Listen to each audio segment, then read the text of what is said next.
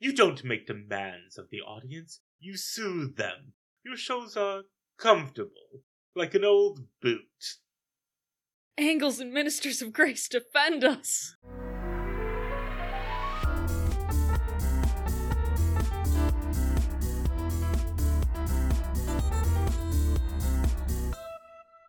Welcome to Avant Bard, a podcast where two theater nerds explore the highest highs and the lowest lows of works inspired by that upstart crow himself.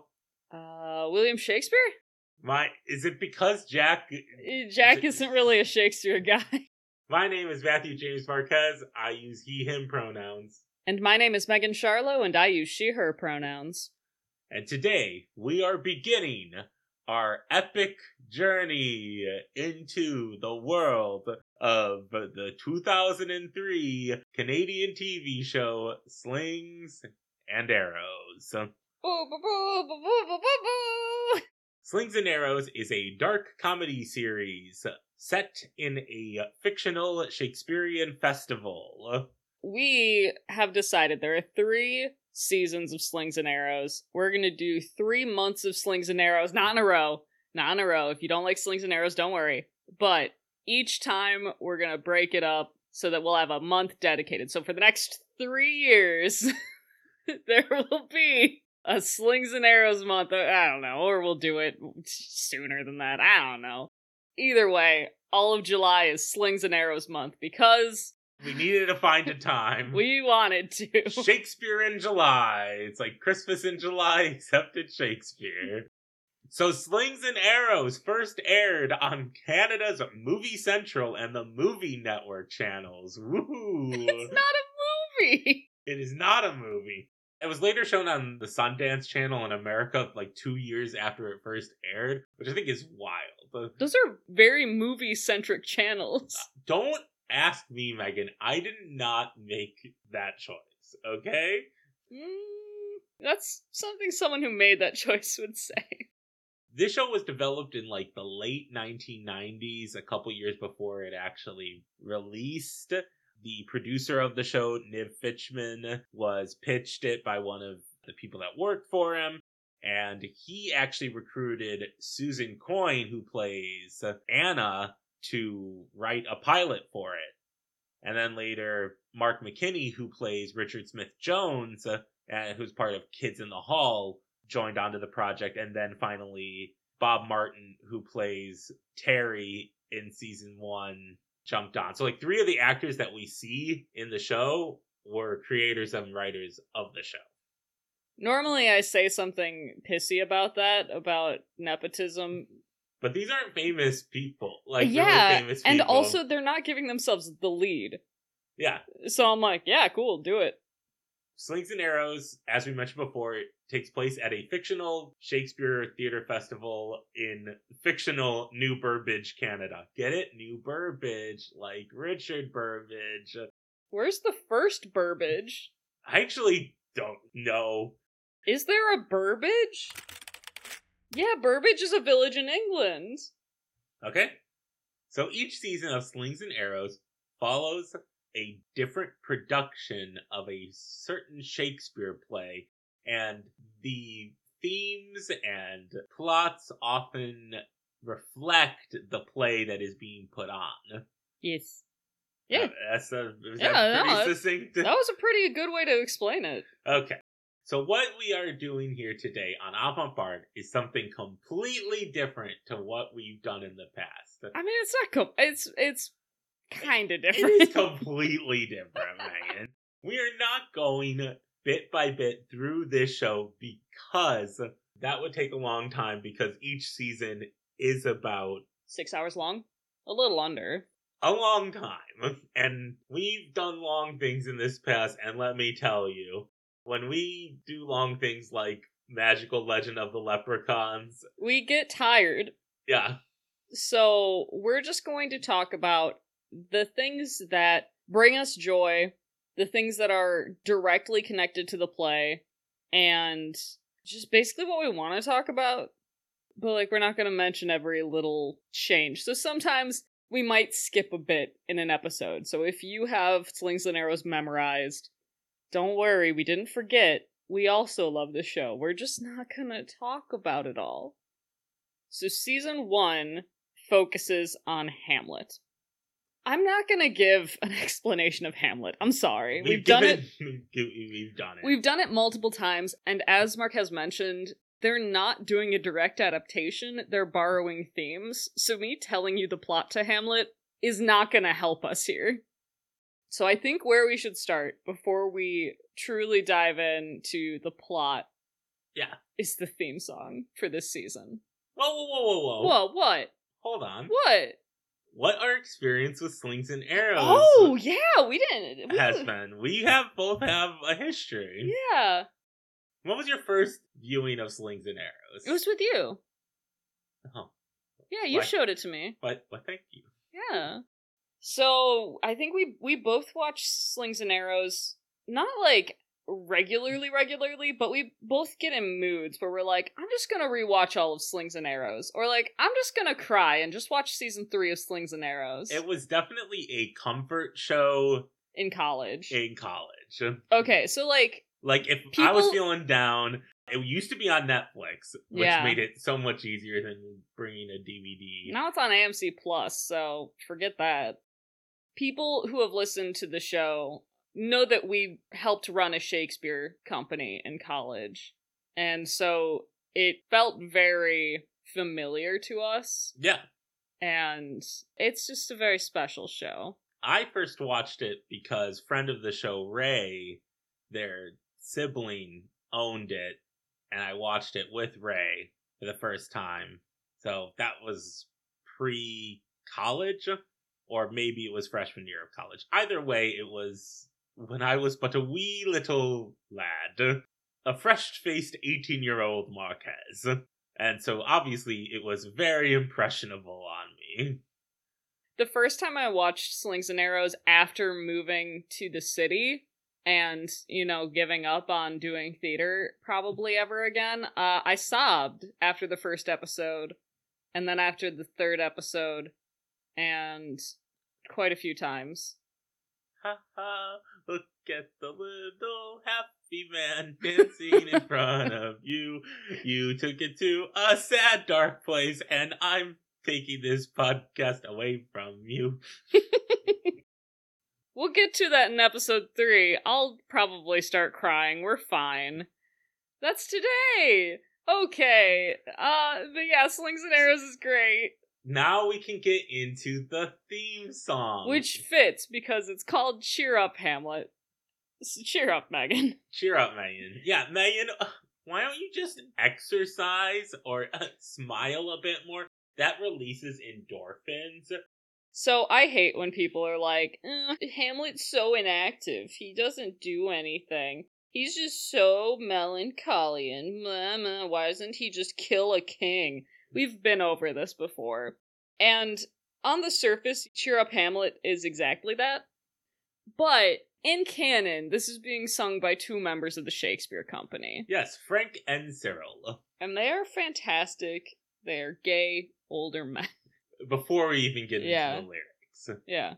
Frank and Cyril are two characters that don't have an arc, don't have a plot, They're just always there. They're old, reliable. and I think that that is very interesting for an early 2000s character. Yeah. For both of them to be two elderly gay men. And it's just like, yeah, they're just there. They've always been there. They'll always be there. And it's kind of interesting because they do play like a Shakespeare archetype of lower class characters that Talk shit about the leads. everyone else, uh, but also just don't have any plot to yeah. them. That's their purpose. Their purpose is to comment. Yes. and they're great at it. Also, I like when they say she. I mean, it's using the wrong pronouns for someone, but it's because it's in a, it's in a gay way. Yeah. Like, oh, the queen is here. I like that. I just love it. Yeah. Anyway, so cheer up, Hamlet. We're not going to go through all the lyrics, but it references Hamlet, and it's just a little piano tune that's just like, why are you such a little shit, Hamlet?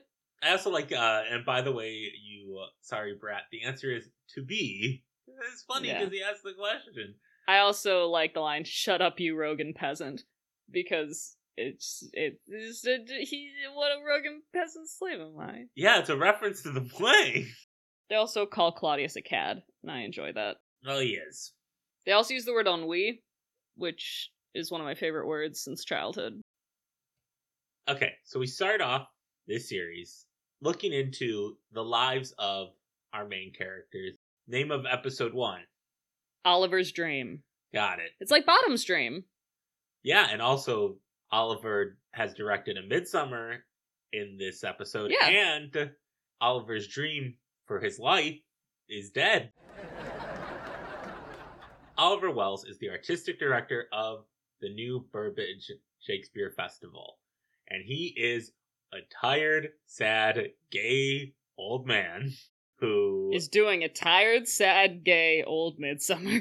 And people who have been with New Burbage for a long time see that. And people who are new are just so excited to be part of New Burbage. And it's so realistic. well, yeah, well, because it's the old guard Are like, this is what we're doing now? This is what we've come to? But they don't do anything about it. They don't say anything. No. They're just like, well, I'm comfortable where I am, so I guess I'll just let this be bad.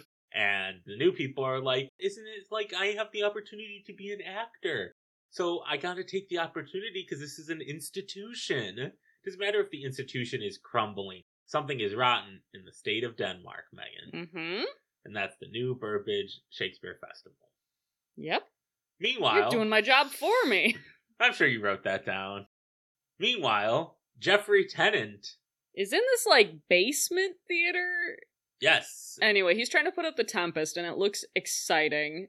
Well, it looks bare bones. Yeah, that's exciting. I mean, that's what Shakespeare had, bare Exact- bones. Except also he has this like really fantastic weather system that he's trying to work, and man, he just needs Jimmy Neutron.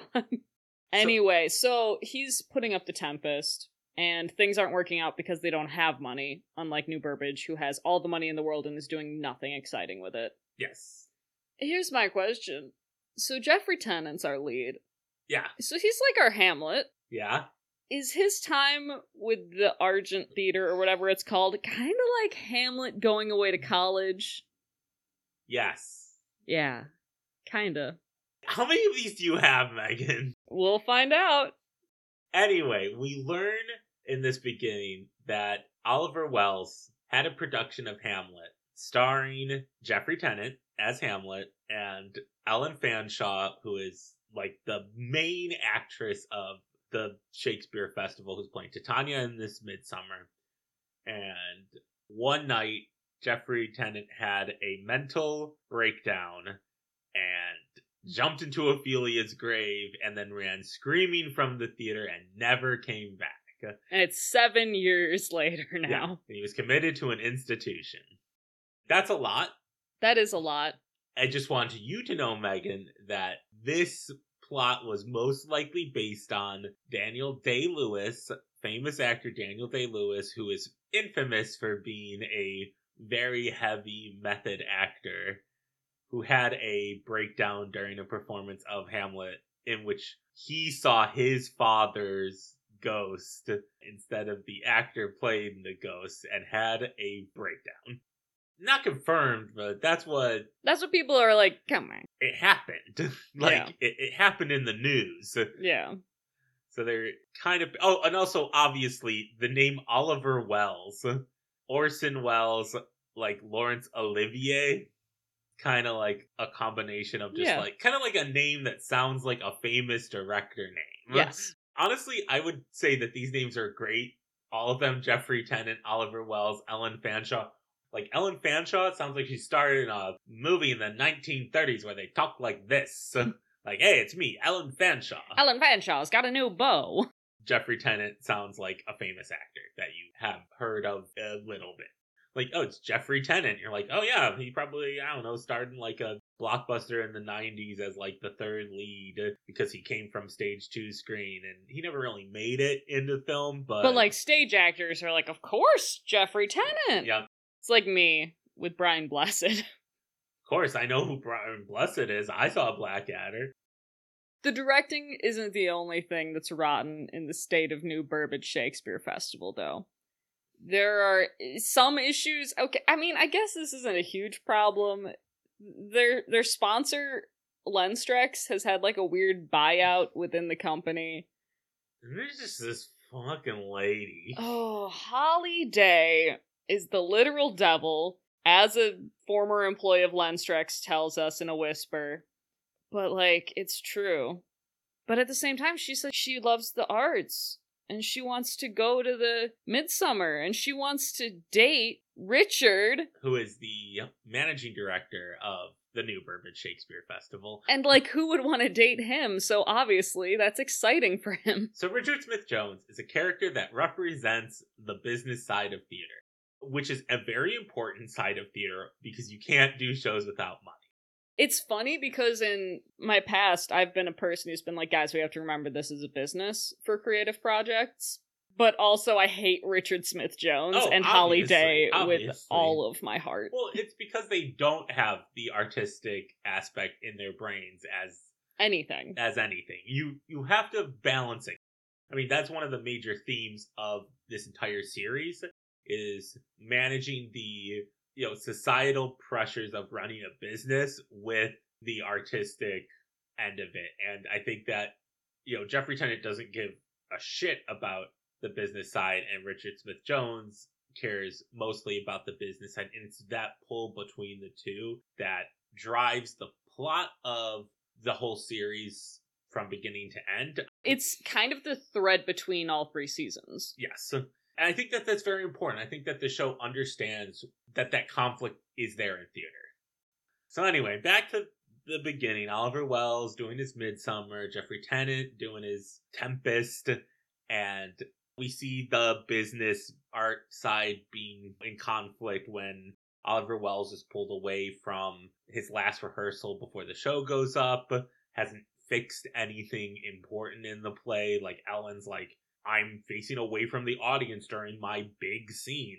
What are we going to do about it? And he's just like, he doesn't care anymore. And that's like a huge sign that Oliver doesn't give a shit. He's just going through the motions and he doesn't care about the little details about can Ellen be heard. And meanwhile, Megan, we've got a special little lady that we're introduced to. You might watch this show and you might go, Wait. wait, what the fuck? Is that Rachel McAdams? Is that Regina George? Yeah. and it is. She was in the show. God, she's so good. So she plays Kate, no last name. So she plays in this Midsummer Moth. Moth. She says Moth at one point, and she says Third Fairy at one point. Moth is a character that has, in total, in Midsummer Night's Dream, two lines. So good. And she's so stoked. She's so excited to be part of the new Burbage Festival because she saw Jeffrey Tennant's Hamlet and it changed her life. Also, she tries to bring that up to Oliver, and um, she's like, "I know I'm never supposed to mention this," and he's like, "Yeah, no, you are not." I love her. We also meet May Silverstone, who is the chairperson for the new Burbage Theater Festival. And she's a character that's supposed to stand in as a voice of reason, but also, like, isn't she also complicit for the festival being this way? I feel like she gets off as, like, well, I've always been here, and I think that something's wrong in it. Why didn't you do about something about this before? Yeah, you're a board. There's like five. No, there's like ten board members. Like you're a tenth of the voice. You could just be like, "Does anyone else thinks this kind of sucks now?" She's the chairperson. She's the head of the board. Yeah. Anyway, because Jeffrey is bad at running a theater, This is a thread that we'll see throughout the whole show. Jeffrey's really bad at relationship management and any business aspects, as we mentioned. So he hasn't paid rent for multiple months. so he's a bad director. Because a director has to manage many aspects. And So the thing is, what he needs to be is a director who has a producer. He needs to do film, where his job is just to tell the cast what to do and how how to do the show and like have a vision. yeah, putting him as artistic director, as they do in the show, is a horrid decision. As like somebody who just comes in and directs a play, he'd be fine. He'd be great. But yeah, no, relationship management and business is definitely not his strong suit. So yeah, they're being evicted from the theater. And he chains himself to the theater in an act of protest. And the cops have to come and all of this is happening on the night of New Burbage's midsummer preview. And honestly, that show is going poorly because it's staged poorly, acted poorly, etc. So the audience is just silent. And several of them are tuning into a hockey playoff game. And then Oliver's backstage with Nahum, who's a security. He's just like a guy. He's just like there. He's like a grounds like he he help. He's like the the crew of New Burbage. I mean, he definitely has a title that means nothing, but means he has to do a lot of. It means work. he has no voice and every job. Yeah, he's security, but he's also probably custodian. Yeah. And he's the only kind of person like this that we see because you need to like consolidate characters. Yeah. In the real world, there'd be like 12 people who do his one job. Yes. But the two of them are watching the Midsummer and they're like, oh, this is terrible. Well, obviously, like, this is terrible, and Nahum is just a nice man. And he's like, yeah, there's no truth in this, but truth is dangerous, so, you know, you're playing it safe. You're playing it safe. And then they're like, let's skip to the hockey game, and they see on the news Jeffrey being arrested. And Nahum's like, this is theater. I mean, this is drama. This is passion. And it's right. And Oliver's like, oh shit, I suck. I suck at theater. but of course, since it was the previews night and it's sponsors and dignitaries and stuff who are there, they have this little reception afterwards and they give their sponsor a hardback Shakespeare book. And the only reason I mention this is because I have to bring up the fact that one, Basil is there, A critic. a critic, and he's just like, this is the future of the festival. Sweaty middle managers soiling the works of Shakespeare. And as he's talking about this, we have this middle manager on stage being like, I think Shakespeare once said that life is full of sound and fury signifying nothing, but we at Lenstrex believe that that's not true, no matter what your race is. And it's so disgusting. It's bad and accurate.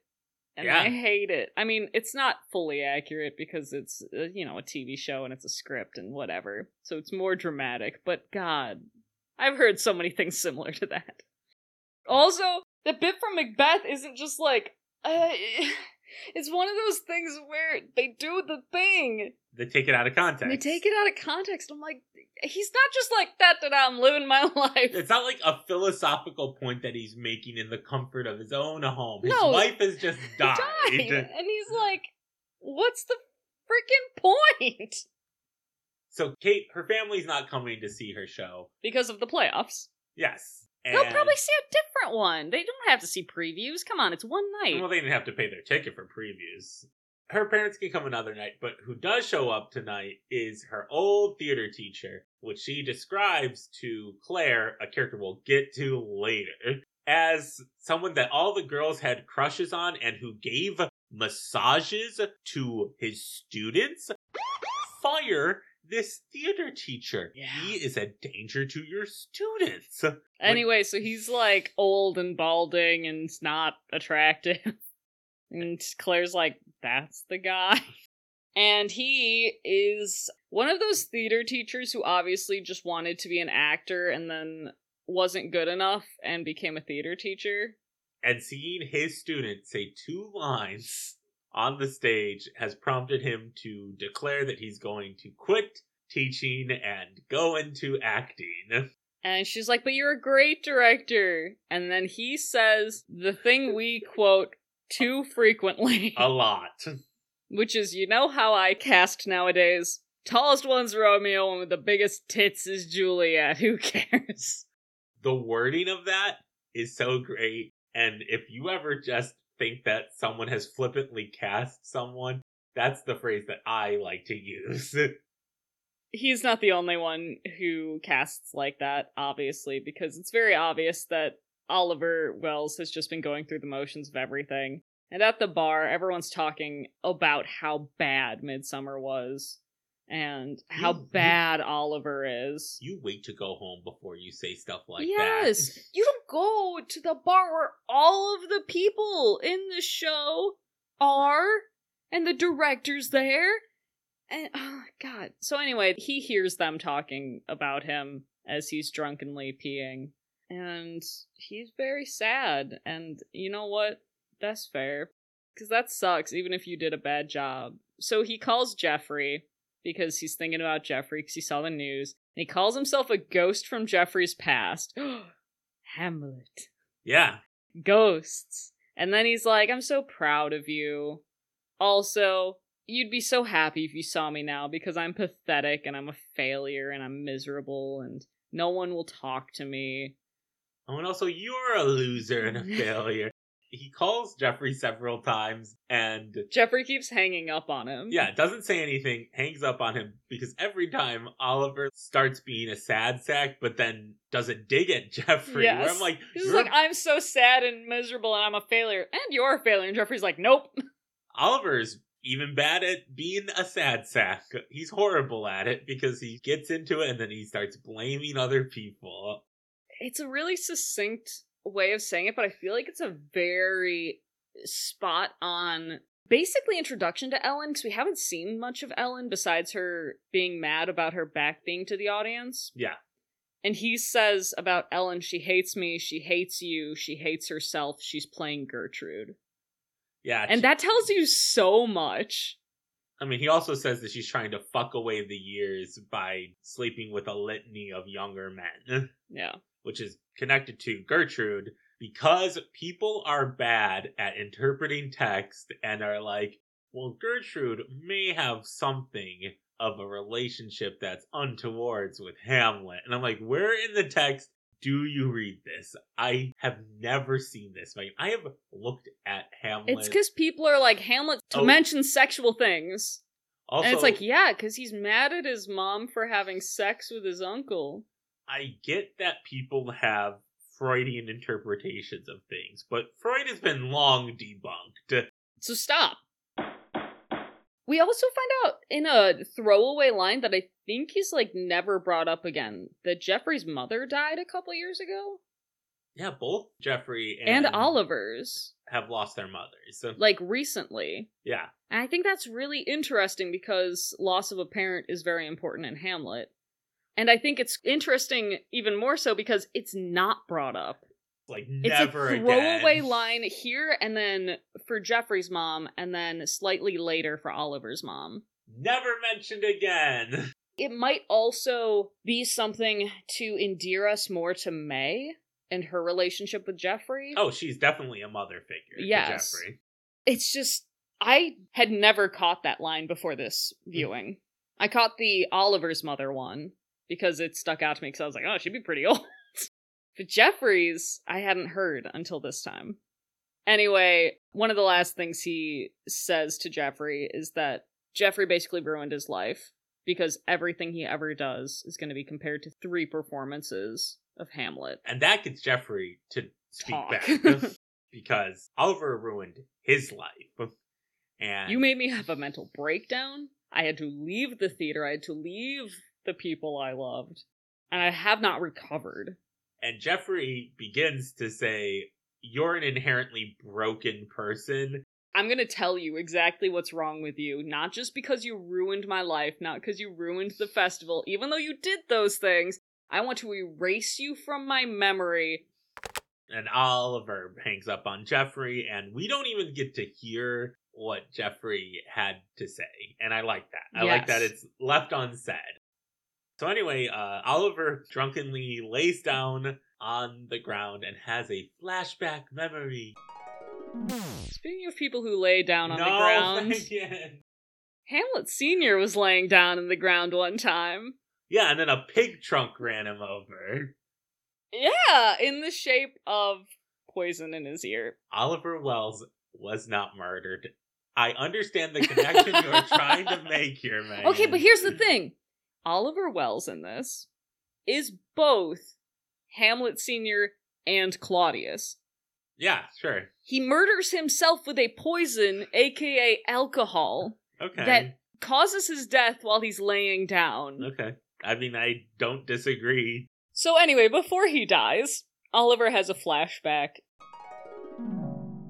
to directly after one of those Hamlet performances. And he and Jeffrey and Ellen are running through the streets and they're happy and they're laughing and oh my god everyone was weeping at the show it was so good the audience loved it and hated it and was broken by it and Theater is a drug, Megan. yeah That's a through line that I am getting from this rewatch. yeah Is the way that people chase this high mm-hmm, is a drug. Mhm. Like the endorphins that are released from theater is totally given as a drug. If you look at Oliver Welles and him just like as an old washed out user who probably doesn't get any high from the theater anymore. And you look at Jeffrey who took too much too fast and crashed. And Ellen Fanshawe, who's probably on the edge of being as ruined as Oliver is, and Kate being like, This is a new high for me. Even just the small dose of being Moth has enlightened me. And like the idea that theater changes your perception of reality.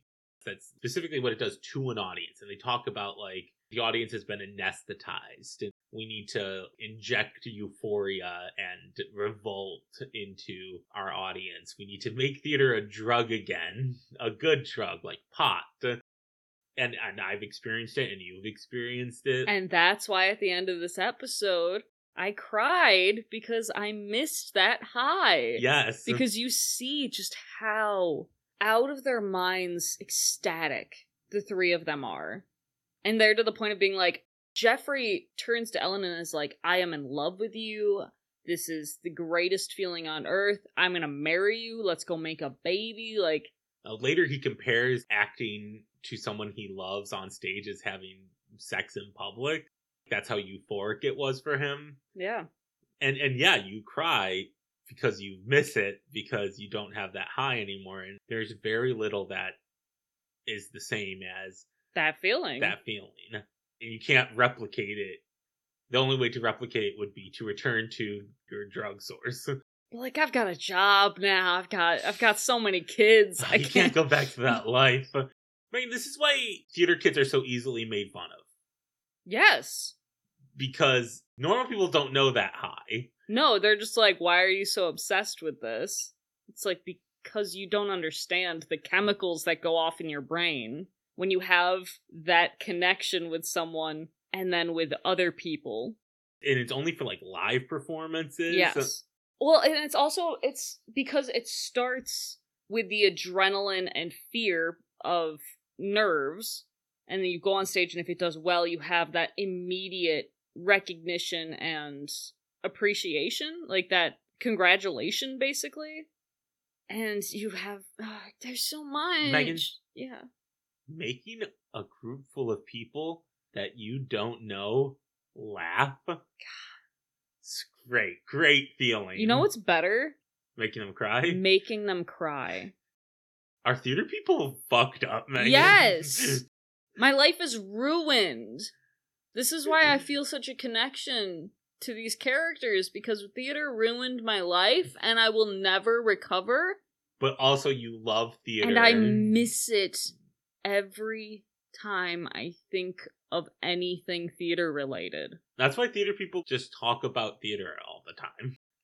Anyway, moving on. Oh my god. Oliver gets, gets run over. Run over by a ham truck, which Okay. everyone will then refer to as a pig truck. I think it's wild that the truck says Canada's best hams and everyone calls it a pig truck because I, in my life, if somebody said that somebody was run over by a ham truck and then people started saying pig truck, I would think that they got run over by a uh, livestock uh, truck, Yes, not cured meats. that's ham. Also, I think it's funny on the nose that it's a ham truck that runs over this washed up.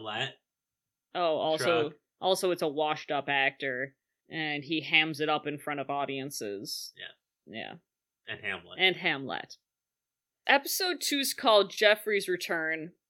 Obviously, a reference to Hamlet's return to Denmark, but like, there's not like a line that that's pulling from, as far as I can think of.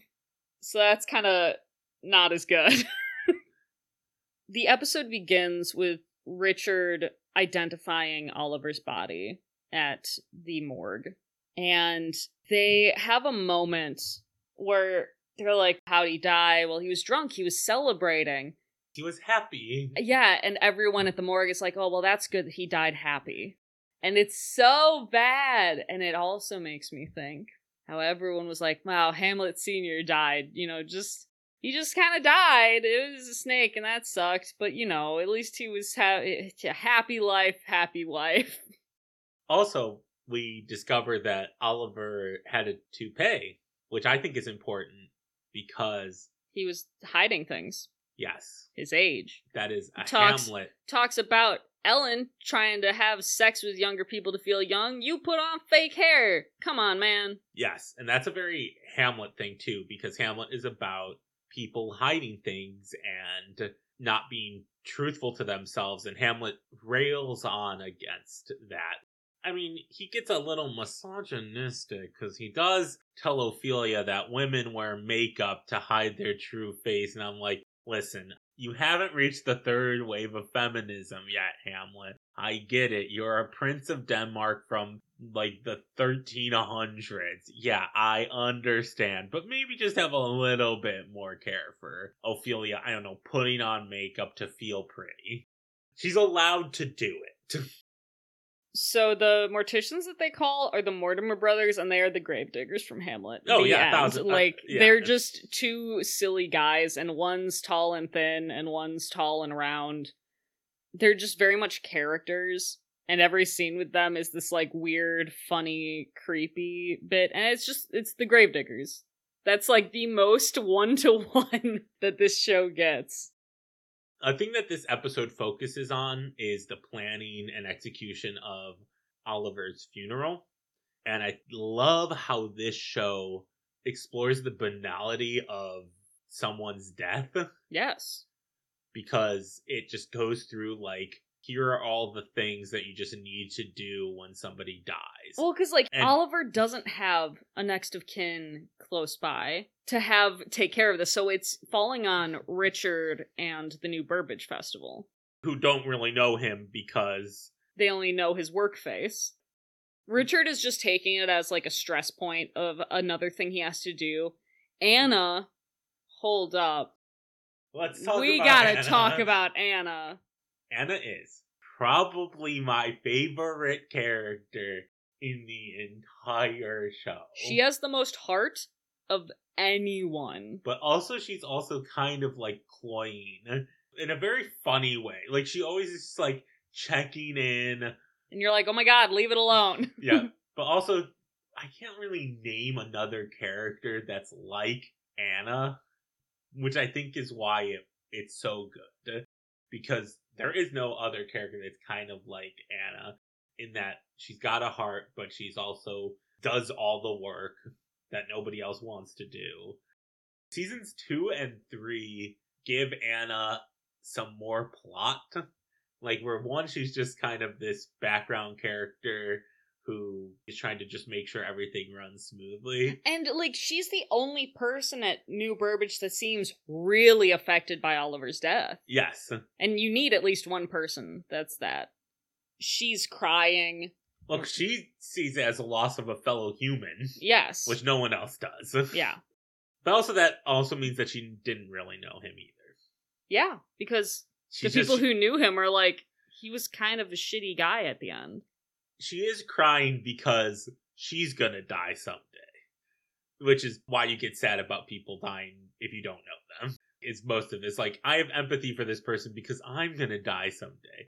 But that makes her a good person also. Like, Yeah. it's not self, it is like, it's a little selfish because we all are. But, it's a subconscious but no one thing. else is, but no one else is even thinking about it. No, that. like Richard's like, hey, you need to send out a memo to say that we're rescheduling rehearsals. And her immediate re- response is, Oliver's dead and we're rescheduling rehearsals. Like, that's what you want me to say to them? And he's just like, no, gussy it up a bit. It reminds me a lot of how a certain funeral was followed really shortly after by a wedding in a certain play. Just like, I mean, life continues. Yes, yes. and also, Anna is the first one to think of Jeffrey Tennant Yeah, she's like, do you call Jeffrey? because no one else is going to. I like. I think that's so important that she's actually the linchpin for this entire plot of the show Yeah. because she's the only one that thinks of that relationship. Because Ellen's not going to think about it because she hates Jeffrey and hates Oliver. And everyone else Doesn't doesn't know. think about Jeffrey because they're either new or they're like not involved in this process. Yes. I have to mention that the morticians, while they're preparing Oliver's body, sing Greensleeves to themselves. They do. It's cute. It's like our theme song. Here's a point I want to make yeah. that the show is bad about. This is a bad like. Oh, are you talking about how Jeffrey's psychic? No, Oh, I okay. actually like that because there's a ghost, Megan. Yeah. The show has a ghost, so I'm okay with Jeffrey being a little bit psychic and the phone ringing. Like he gets up. And he looks to the phone and then it starts ringing. Yeah, that's. I mean, It- that's just. it's just like a ghostly premonition type thing. Yeah, I, I just they like don't do anything with it, but they do it. They just do that really strongly. Megan. Yeah. What I dislike is what happens immediately after. Jeffrey Tennant completely abandons his theater company. Okay. After the news cycle, the theater company that was going to do The Tempest is getting all these offers of places and money and sets. And then Jeffrey finds out that Oliver died. He grabs his copy of Hamlet. The lady who is working on Tempest with him is like, Where are you going? He's like, I'm going to return a book. And he never comes back. And we never see that stage manager character ever again. I like to assume that they just did it without him. Megan, they mentioned in season three at the very end, like, I'm gonna restart up Theater Sans Argent. That's it. That's the only other mention we get is two seasons later. Could you imagine a head of your company just being like, Bye. So long. And then he's like, I'm here to start that company. And they're like, The fuck you are? he just put a bunch of people out of jobs, but we don't talk about it. You know what we're gonna talk about though? What? The fact that Ellen's getting a bunch of flowers, and she's like, people obviously don't know me because they think that I was close to Oliver and that I'm upset, but I'm not. Mhm. And one of the people delivering the flowers is this young man named Sloane. And he sees the panther chameleon that Ellen was given as a gift, and he's like, Bye, Oliver. by Oliver, who is doing terribly. And Sloane's like, Whoa, this chameleon is super dehydrated and not doing well. And she's like, Oh, it was a gift from Oliver. And he's like, That's a terrible gift. It's a terrible prank. That's something's life. And I'm like, Keep talking, Sloane. This is the most I'll ever like you. And then he immediately is just like, I'm not doing any more deliveries. I'm going to go save this chameleon. Yeah, I called you out while we were watching this because I told you, well, this is the most attractive that Megan's ever gonna find Sloane. Also, the chameleon's name is Sybil. That's such a thing that a theater person would be like, I guess I'll name it Sybil. I guess I'll name it after an oracle because chameleons have big eyes. Is I don't know. they're getting the theater ready for the funeral, and because Richard is the one running it, it is so garish. Oh my god. There are huge comedy and tragedy masks. It's so great because it is treated like a theatrical production, but it is a person's funeral. So they have to deal with the tension of they're running it like a production. It's on the main stage. Like, Well, because they also say, like, hey, everyone, we want to keep this under like an hour and a half. Each person gets this amount of time to eulogize. It is run like there's beats and like and they gotta do mic checks. And the person says, check, check one, to be or not to be. bad. I agree with Maria, the stage manager, when she's just like, get off the stage. But like, yeah, it's it's so horrid that this is how this man's life is being celebrated after his death. Not by loved ones. It's it's funny because deep down you know that he'd hate it because anyone would hate it. yeah. But on the surface you're like, that's what he was doing for all of his last production, so it's fitting. But also he might also kind of love it in a gay camp way. Yeah. Because If it was more campy, yes, but it's just like garish without the camp because people aren't invested. I literally put down this funeral is ghastly. So yeah, obviously Jeffrey has returned for the funeral, and he goes to visit the casket before the funeral to put Jeffrey's return. Jeffrey's return. And he goes to put the Hamlet in there, and all of a sudden, oh no, who would suspect it? Oliver opens his eyes and is like, This is what it takes for you to drop by and say hello? And we're like, Whoa! He's a ghost. Hamlet Sr. They keep having little sad moments, like Oliver's like, please tell me that what we did to touch people wasn't a waste. And Jeffrey's just like, shut up. Shut up. You shouldn't talk to your corpse. Don't do this to me. I love that this show does ride the line of is Oliver a ghost or is Jeffrey losing it because He had a mental breakdown. He has a history of mental illness. and the person that mattered most to him in his life and he had a fraught relationship with died. Some might argue that Alan mattered most to him. They're very interwoven. It's a different relationship. I would say that they both mattered most to him. yeah. They were Yeah, yeah, tied. yeah. Tie. I wrote down a note for you Yeah. because I looked over when this was happening and I looked at your face and I wrote down Megan knows a thing or two that bringing a Christian in is bad news. Yeah, they invite a Christian preacher. I, we don't even know his denomination. Yeah. But they're like, put some God in it, but like not too much. And he's like, oh, of course. I know exactly what to say to you people. This is a horrid series of things that happen because Anna's like, well, A, Oliver didn't believe in God. And Richard is just like, someone's got to mention God at a funeral because that's just what is done. no. And so Anna has to find a priest on short notice. And so she ends up getting this priest that is horrid. Well, actually, you know what? We're getting ahead of ourselves. Jeffrey speaks first. Jeffrey does speak first. And he, once again, there's a reference to Macbeth. Yeah. I find it really interesting because so far, like, all of the outside references, besides the morticians talking about all the world's a stage, have been Macbeth.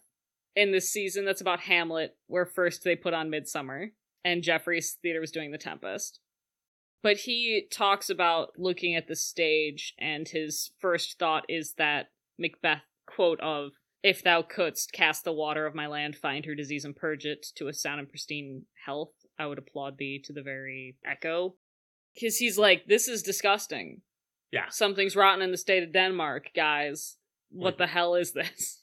I mean, he probably pisses a lot of people off. Oh, I'm sure. That's all Jeffrey does in these first few episodes. But there is some truth, a kernel of truth to what he says. It's the first true thing that's said that night.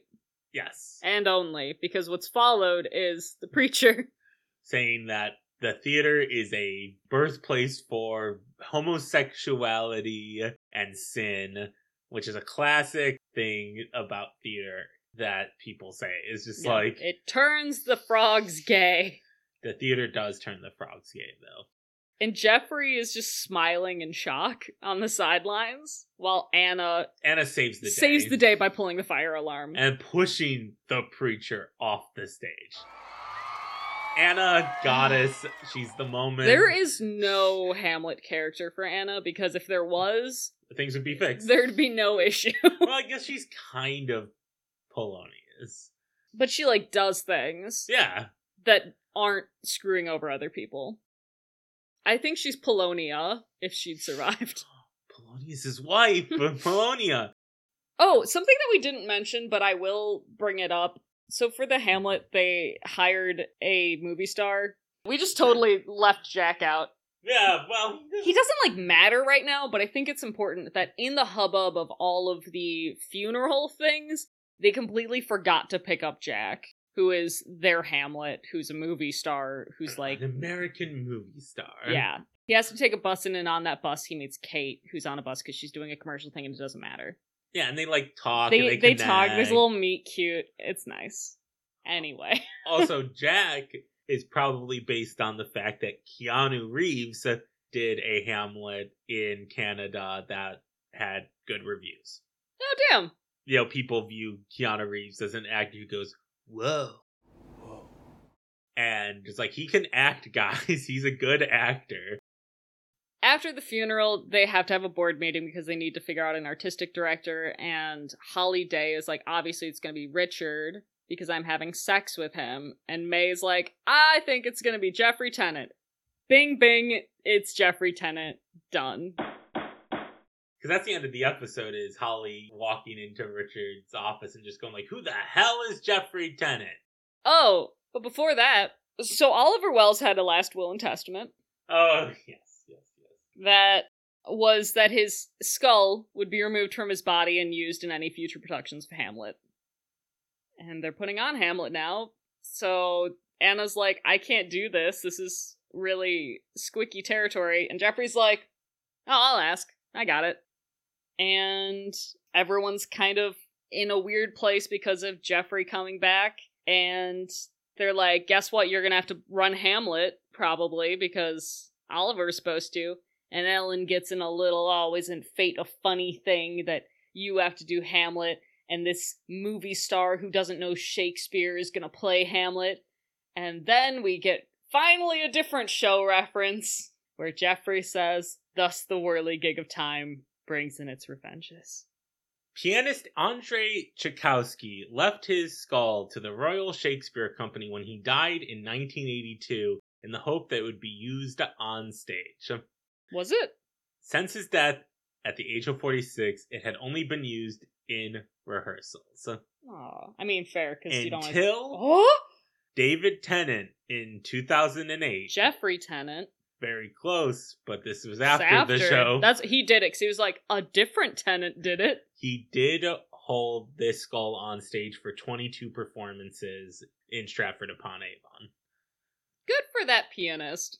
So Mark Rylance in 1989 rehearsed with the skull, but decided that it would be not appropriate for real audiences. And so it was put into a box for 20 years. See, I love that this is a real thing that happened. I love that the show does these things where it sounds ridiculous and then you look it up and you go, that happened. Person playing Hamlet had a mental breakdown. That happened. A person requested that their skull be used for future productions of Hamlet. That happened. Theater people are weird. Episode 3, Megan? Episode 3 is titled Madness and Great Ones, which is a reference to Claudius's line, Madness and Great Ones must not unwatched go, in Hamlet. Thank you. I did not know that that was a reference to Mhm. something. It starts off with Jeffrey in a meeting. He doesn't like how these rehearsals are going. He also plays with a razor blade in his mouth, on his tongue, and I hate it. I'm sorry, before we see that, we do see that Richard's bed and nightstand are not against any walls. They're just free floating in the room, which proves to me that he's a demon. he is a demon on Earth and not a person.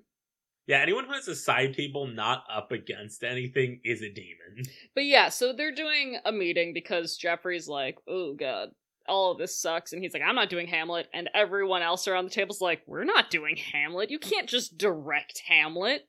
Then Anna brings up that Darren Nichols is available. But Darren Nichols is an idiot. Yeah, so Jeffrey hates Darren Nichols. He put a horse on stage.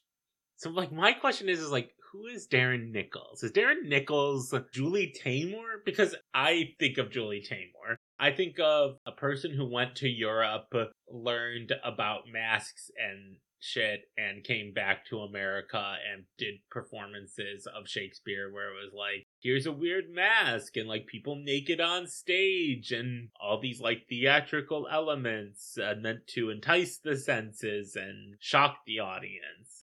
I like Julie Taymor, but like that's kind of the vibe I get from this character. But yeah, so they're having the serious meeting, and Darren Nichols is going to be the director of Hamlet, even though he is a twat. And meanwhile, Kate is with her roommate Claire. I think it's time for us to talk about Claire. Claire, Claire, Claire with the hair. Claire is that person who you hate. That's it. That's it. No, She's the person who's like, I'm an actress. She literally was like, I'm doing some sonnets at Oliver's funeral for the exposure. yeah, and also she criticizes what Kate does, but then contradicts herself. She's always right. Even if what she said before was the opposite, She's always right. she's always right. and then we later learn that she is a board member's niece who it's hard to get rid of. And she was Puck. Oh, she was horrid. and she was horrid. And yeah, so she's Ophelia in the upcoming Yeah. Hamlet. And she wants to spend the day, now that rehearsal's canceled because of Oliver's death, getting stoned so that she can have a sense memory for Ophelia's madness. That's whack. And luckily, Kate sees that and is like, that is not the same as being insane. And Claire's just like, stoners look like they're insane. I'm sure this will go well for her. Claire's horrid. I I hate her. this actress is really good. Yes. that I- it's one of those things where I'm like, man, I have to remind myself that the actor is not the character. So she's doing a great job. While they're high, They go into town. they go into town, and then Claire fucks off, and I'm happy about it. And then Kate runs into Jack, and they have a cute moment, and it has nothing to do with Hamlet, but I'm bringing it up anyway because there are Hamlet and Ophelia in the play. They just have cute scenes They're together. just they're just really cute, and he's just like, "What are you on? Like, are you are you high right now?" And she's like, "Oh my god, I don't do. I don't. I don't do drugs. It's pot." And he's just like, "Me too." I'm on pot too. oh, they're just cute. Anyway, people who aren't cute, Ellen's really mad and starts arguing with May about how Jeffrey Tennant is not mentally stable enough to be artistic director, and then she storms off, and then Jeffrey comes out and is like, "Really, I'm not though." I, I am not. She is correct. And then May says, if you ask me, we could use a little madness around here. And you know what? That is A horrid plan, but horrid, and also, this is one place where Hamlet and Jeffrey are very different.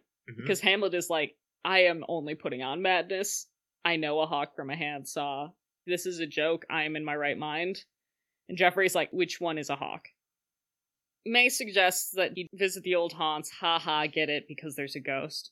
And he does. He goes to the stage and he envisions the night when he had his breakdown. But instead of the ghost of Hamlet Sr., he just sees Oliver and then everything goes away. It's just Oliver's ghost. And he has a funny line that's apparently there's an afterlife, despite what they taught us in university, which is very reminiscent of the like, there are more things in heaven and earth ratio than are dreamt of in your philosophies. Yeah. I like it. It's great. Then he's like, Why are you back here? Is it because you're mad? Is it because of my death, like Hamlet? Is it because a siren song brought you crashing on this rock? A la Tempest. Then he's just like, haha, revenge my most foul and unnatural murder. And Jeffrey screams at him right as Anna's walking in, and Anna's like, okay. Things are normal. We're gonna see a lot of times people seeing the end of his conversations and going, oh, he's mad. Which is a very Hamlet thing. so two things happen now. One, Kate and Jack go see one of Jack's films, and afterwards they're talking about seeing audience reaction to things. Jack's like, I like seeing films that I'm in because I get to see the audience reaction. You don't get that in theater. And Kate's just like, You get that instantly. What are you talking what are you about? talking about? But I do get his response, which is, how can you do that and also be on stage at the present in character? Which I understand. That is a huge theater thing. Yeah. It's like you have to be aware of if something's working with an audience. While And- still being in the moment. Yes. And he gets swarmed by a bunch of Japanese girls. I don't get why they're there. He says, I'm huge in Japan. It's a weird bit. I don't think it works. I don't think it's funny. It's whatever. But because of how much he clearly doesn't know about live theater, Kate asks him, How'd you even get to be doing a Hamlet? And he just says, My manager offered it to me. Life's just fucking nuts. Which I love because then we cut to Darren Nichols talking on the phone to somebody. And Darren Nichols is like, Yeah, I'm in New Burbage. She just asked me to do a Hamlet. Life's just fucking nuts. And I think that's also like a theme of Hamlet. Yeah. Of just like Things just happen. things just happen. sometimes. And you're like, and you have how'd to, I end up here? Wild things can happen to you in your life, and that's life. I do have to mention, apparently, Darren Nichols set a Tempest in Nazi Germany Yeah. at one point. Terrible. Jeffrey stormed the stage. I would too. Actually, I'd just leave and ask for my money back. Also, Jeffrey thinks that Oliver tried to kill the festival subconsciously because of guilt over past betrayals, which is Hamlet. which is very Hamlety. Also, Jeffrey and Darren hate each other and they dueled in university at midnight in the quadrangle with rapiers. That's some Hamlet larities right there. Yeah. Some other things that happen in this episode. I'm just gonna, like like let's do a rundown. Jeffrey leads a theater workshop for people at a company. Can we just talk about that? Just Yes. just do Yeah, that side- whole We're doing side this whole thing. thing. because there's a couple scenes that involve it. So he's supposed to run this leadership workshop for white collar company people. Analyzing how Shakespeare characters could Teach you leadership skills, basically. Yes, and Jeffrey recognizes it as bullshit. So in the meeting earlier, Richard Smith Jones gives an example of what something Jeffrey could talk about in the class and says, for instance, you can discuss Claudius's crisis management and Jeffrey says, "That's ridiculous. I'll do that." So, when Jeffrey does teach this class, he asks them why they are here and then one of the Just reads the like syllabus. yeah, and Jeffrey just goes like, "Do you honestly think that you will learn anything about management from this?" And Terry, the numbers man, says, "No." And Jeffrey's like, "Neither do I." Well, because he's also like, do you really want to use the strategies of someone like Claudius, Yeah, who who's a murderous asshole? Yeah, this is the best of Jeffrey. yes. This is like this program that they've put on is It's a thing where he's he's a fantastic guest lecturer. He's a fantastic well, he's a guest director. He's great with working one on one with actors. Yes. So- but that's not the only thing that a director does. Unfortunately. Yeah, he, he says, let's forget the curriculum and let's fuck, Fuck around, with, some, text. text. Which, if you're not horny for Jeffrey before that point, that's the point where you get horny for Jeffrey. Not like sexually horny, intellectually horny for Jeffrey. So he has Terry reading Macbeth's soliloquy that was referenced by that one numbers guy. Yeah. Interesting that numbers guys keep being put to that soliloquy. And he just has Terry perform the Sound and Fury soliloquy. I do think it was a purposeful callback because Jeffrey explains in great detail what Macbeth is saying and why he is saying it. Oh, yeah, yeah, yeah. Wait, I wrote this down. Yeah, go I actually think it's really good. He says, When we mourn, we're actually mourning part of ourselves that has died, and you have now lost the person that defined you. You've lost your identity. Who are you now without her? You're uncomfortable inside your own skin. You've become a stranger even to yourself. And it's easy for him to say that because he's also just gone through a death of someone who defined him. hmm So it's great because it is what Jeffrey is going to, and I think Jeffrey has zero awareness of that. Oh, Uh, absolutely. He's just like, wow, I'm a good director. How did I come up with that? Yeah. It's great that he does that. It also just helps to contextualize what the Lenstrex guy got absolutely wrong about the text. yes. And then it allows for Terry to deliver uh, just a lukewarm okay. Hey, they put music behind it to make it sound even better. The show does this. I, it is my biggest problem with the show is that they will play like the lilting music and boom, boom, boom, boom. Yeah, and then they'll play that and then just like, see, that's the cue for you to know that this acting is good. I mean, I've seen worse auditions. Yeah, but you definitely seem better. Absolutely. But also, he is just a numbers guy who has no theater oh yeah, for experience. that context, he's doing very well. Yeah, I'm like, oh, that's good. But then you think about the fact that this is a TV show with actors, but then it would be less realistic because you'd be like, why is that numbers guy such a good actor? Like, what the hell? But then, like, the hot lady thinks that he's hot because he's good at acting. Yeah. Because acting is also a drug. And that's a huge part is you're hotter if you're good at acting. Oh, yeah. Another thing that's happening interspersed with this is Hamlet rehearsals start. Well, the read through. And I hate Darren Nichols. Once again, I'm going to read a chunk of text read from the freaking show. They're like, okay, time to start the read through. Directors introduce themselves. Darren Nichols says, I am Darren Nichols. Deal with that. Re Hamlet. This play is dead. It has been dead for over 300 years. It has been stripped mined for quotations and propped up like Lenin in his ice cave. I don't worship dead texts, but that doesn't mean I don't find interest in them. Now, as to my vision, I'm taking the word rotten very seriously. I want a rank and foul looking, foul acted, and if possible, foul smelling Hamlet. Awful. Horrid. The texts are always alive. That's Like, he is correct in that a lot of Shakespeare, basically to a lot of society at this point, is a source for quotations to put on pillows. Yeah, sure. But It's not dead. it's not dead. It is not like Lenin in its ice cave. You don't need to do whatever disgusting thing you're going to do to it. Well, it's also just so surface level. Yes. You're saying nothing about the text by saying that. I want it to be foul. So you took your entire thesis around one word Yes. that is in the show once. Yep. And what does that say about anything? That you think Shakespeare's dead, so fuck it? It's it's a very weak proposal. We don't like him. And we uh, also don't like Claire.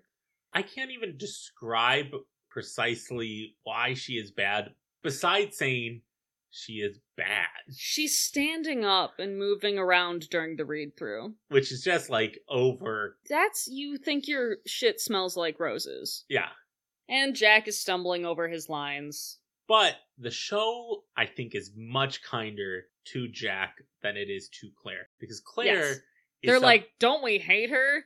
But I think what's important about Jack is he doesn't have overconfidence. Right. He's just like, this isn't really my thing, but this is what I was hired to do, so I mean, I'm gonna try. And you have the old guard like Ellen and Cyril and Frank who are just like kind of rolling their eyes like, this is our lead. We've Yeah. seen great Hamlets. But like Jeffrey Tennant, who is really the person you're supposed to connect with most in the show, wants to give him a chance. And Oliver's ghost appears to Jeffrey again, basically saying, like, you could do something with this Hamlet, but it's not your problem. Because you're just the interim artistic director, because that's what Jeffrey keeps saying. He's like, I'm not a part of this, I'm just a figurehead. And That makes him shout, Oh God, will you shut up while Claire is singing? It's great. I mean, it's terrible. uh, horrid. I would literally sob if I was her. Yeah, but she's got no self awareness. So she's just like, Oh my God, some people. Yeah, He has lost his mind. it's funny because unlike Jack, everyone agrees that Claire is bad. Even like Darren Nichols is kind of just like, whatever, I just have her. Moving on to we're in rehearsals. It's clear that Darren Nichols does not care about the acting. He also doesn't care about relationship management. No, But like worse, I would say in a worse no, he's opposite. he's opposite of Jeffrey, and it makes it worse because his own actors is who he doesn't care about. Yes, like he works fine with management. Yeah, but he's just like, I want Gertrude to look old and saggy and ugly. So that should be easy for you, Ellen. And that's rude. You could never say that about an actor. And then he's just like, oh, they have their union break? Ugh, hate the union. He doesn't even work with Jack. He's working on blocking the show. And He's talking about all the technical things. yes, and like Jack goes to start saying a line and like ostensibly like important for Jack to work on the text that he's not familiar with it Because he says angles and ministers of grace defend us, and Darren doesn't even comment on it. yeah, he's just worried about the ghost being on fire and then the horses that are going to be on stage being scared of fire. So before we wrap up how these scenes merge Yes. between the corporate workshop and the Hamlet rehearsals, we gotta talk about Richard and Holly. it's quick. It's very quick. So we need to mention the one good thing you like about Holly, and that's Richard is depressed. He didn't go into work because of him not getting the artistic director position and Jeffrey getting it. And Holly's like, "We're going out, get dressed, get showered." I'm sending a car, so if you're not up and dressed and cleaned, I'm having my driver do it for you. Basically, she's telling him to touch grass, Yes. She's And- making it happen so that he can get out of bed. and that's a good thing. They go see Mamma Mia, and basically then they're just like, oh, Shakespeare sucks. No one actually likes Shakespeare. Perfect choice. A jukebox musical in which the lyrics don't match what is happening in the show, and all of the songs are from a pop band that is just super popular. Like it is populist media. I love ABBA. Don't get me wrong. I think ABBA's great. Yeah, but, But that show being the one that they choose is a perfect choice because it is like a very popular show that people like seeing. and it makes people happy and energized after they've seen it. Yeah. They're Well- like, I hate dense text. like Shakespeare. And Mamma Mia is the opposite of a dense text. Yeah. But also, Shakespeare's got non-dense text. It's called Comedy of Errors. That's Yeah. not dense text at all. Yeah. Because I think that what Richard believes, which is going to be proven false later, is that he's only seen the crud Shakespeare that Oliver was putting out. So he only thinks of it as like this slog homework. He thinks of it as homework. And he's going to be proven wrong that it's not homework. Once he Or- sees something that has life in it. But they have sex, and Holly says her master plan about how she wants to like build a musical based theme park and turn the entire festival into one giant gift shop. What if they just had a fiddler on a roof? Like Spider Man stuntman, but it's just a fiddler? As much as I hate Holly Day, hate corporization of theater, We'd go to that. I would go to a theme park based on musicals. If, Yeah. Megan, if there was a fiddler on the roof, Yeah. I would like to see him. This has um no real connection to Yeah. I mean, so the closest connection to Hamlet is that um Claudius wants to kill Hamlet and they want to kill the Shakespeare side of the New Burbage Festival. Yes. So that's really where the theme is. It's not like a character theme, it's a situational theme. Let's- Cutting back to the people we like. yes, let us finish this episode. Jeffrey and Terry are at the bar Getting after their whole moment, getting drunk. He talks about how doing theater with the person you love is like having sex in public, and then life can't compete with that. And Terry's like, doesn't sound like it. Yeah, that sounds absolutely incredible. We didn't mention this before, but Ellen has been inviting people back to her house instead of being at the bar in order to avoid Jeffrey. And so she's having a get together of the Hamlet cast and crew at her house, drinking alcohol, hanging out. And Darren is being an absolute nightmare. And Everyone's just getting very drunk. and people dislike Darren clearly. And Jeffrey's like, Terry, come with me. You are my second. We're going somewhere after we get some weapons from the prop storage. So Jeffrey interrupts this party and challenges Darren to a duel, and it gets out of hand very quickly. I have to mention, Jeffrey's like, we're gonna take the buttons off of the foils. Yeah, he wants to hurt him. Yes, he's like, so we're gonna make this actual weapons. And the one time I ever like Darren occurs here, which is they're about to fight. He's calling out Darren for how pompous he is, all of that. And then he is like, the readiness is all. He does that like little bit, just quoting Shakespeare, but as real life. And Darren just looks at him and says, you call me pompous? It's great because they're foils. They're literal foils for each other. Yes. Darren's Laertes. He was established as Laertes, and now he's proven himself to be Laertes. They're fighting throughout the house, and everyone's on Jeffrey's side. Yeah, Because they just- hate Darren. Despite hating what Jeffrey said about because they have to deal with Darren on a daily basis. yes. And he's been insulting them and calling their boobs saggy. I mean, Ellen isn't cheering for Jeffrey, but, But she should. she should! Uh, anyway, uh, Maria, the stage manager, yells at all the actors for being drunk in the middle of this fight and how shitty actors are to stage managers. This is one of the only bits where I think I would have liked them to keep the extended cut. Yeah, Because she- in the deleted scene, she talks about how they complain about everything, their costumes, and then she focuses on how they complain about each other in the green room behind each other's backs. yes, And I think that is important. that's a valid point. one, it's valid. Two, it connects a lot with Hamlet. If you are in theater, the one thing that you should learn is to respect the costumers, respect the props people, respect. Because they can ruin your life. Well, I mean, not should- just that Megan, reason. you should respect them because they do an important job and they and they get none of the credit. yes They don't mm. get the applause at the end of the night. and also you should just respect them because they do a lot of work. They're doing a lot of work. And I have known of actors who have disrespected tech people. I'm like, yeah, you don't get liked. Well, it's even little things of like being like, "Oh, I'm done with my costume," and you just throw it somewhere. yes, you have to respect their work. Like if you damage that costume, they could be up until two a.m. trying to fix it the Yes. night before the show. yes. But yeah, so I think that that cut, I wish that was kept because I like that bit, and it fits in with what's happening right now. Like at the start of the fight, Darren's probably would think that they'd like him to win because Jeffrey's a maniac in his mind. But then he'd find that all of them hate him. Listen, Maria is not a great stage manager. But she's a great character of a stage manager. Yes, and also she's right to yell at them because I'm sure that she has a very truthful and direct relationship with all of her staff. Also, like, they're trying to kill each other right now while drunk at a party with a bunch of other people. Well, and she's also been listening to the party and heard people be like, "Oh my god, Darren Nichols is so Pompous terrible." and, like, disrespectful. Listen, I think that her saying "get off the stage" to the PA at the beginning is how she treats all of her tech people. Like, if she's rude to them, it's direct. Yeah. It's not. It's, It's, not, hidden. behind their backs, which is what she hates about the actors. Yeah. And so then they fight, and We don't see how it ends. the last scene we get Is uh, Jack and Kate, they snuck away from the party because they were like, let's just hang out. They Hmm. went on a bridge and tried to spit into the river. and Kate's really bad at it. And that's the end of the episode. It's just like a very, It's very mundane moment Very after cu- all of this. very cute button to the episode. Yeah.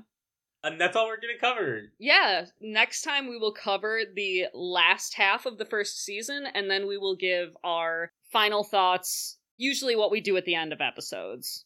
Yeah. So for now, A truncated end. a truncated end. Favorite moment of the first three episodes? So my favorite moment from these first three episodes is a line that I say in my head all the time. it's when Jeffrey is getting settled as the interim artistic director, and Anna comes in and just goes, Can I get you some coffee? And Jeffrey says, Yeah, black.